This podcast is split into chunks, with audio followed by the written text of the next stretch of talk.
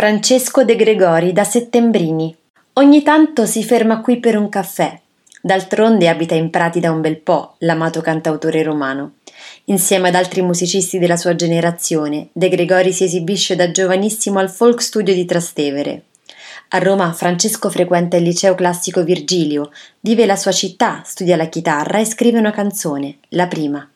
È la storia di un disoccupato che sale sul Colosseo per protesta, per avere un lavoro L'uomo scivola e muore. Scoprire Roma nelle canzoni di De Gregori non è semplice.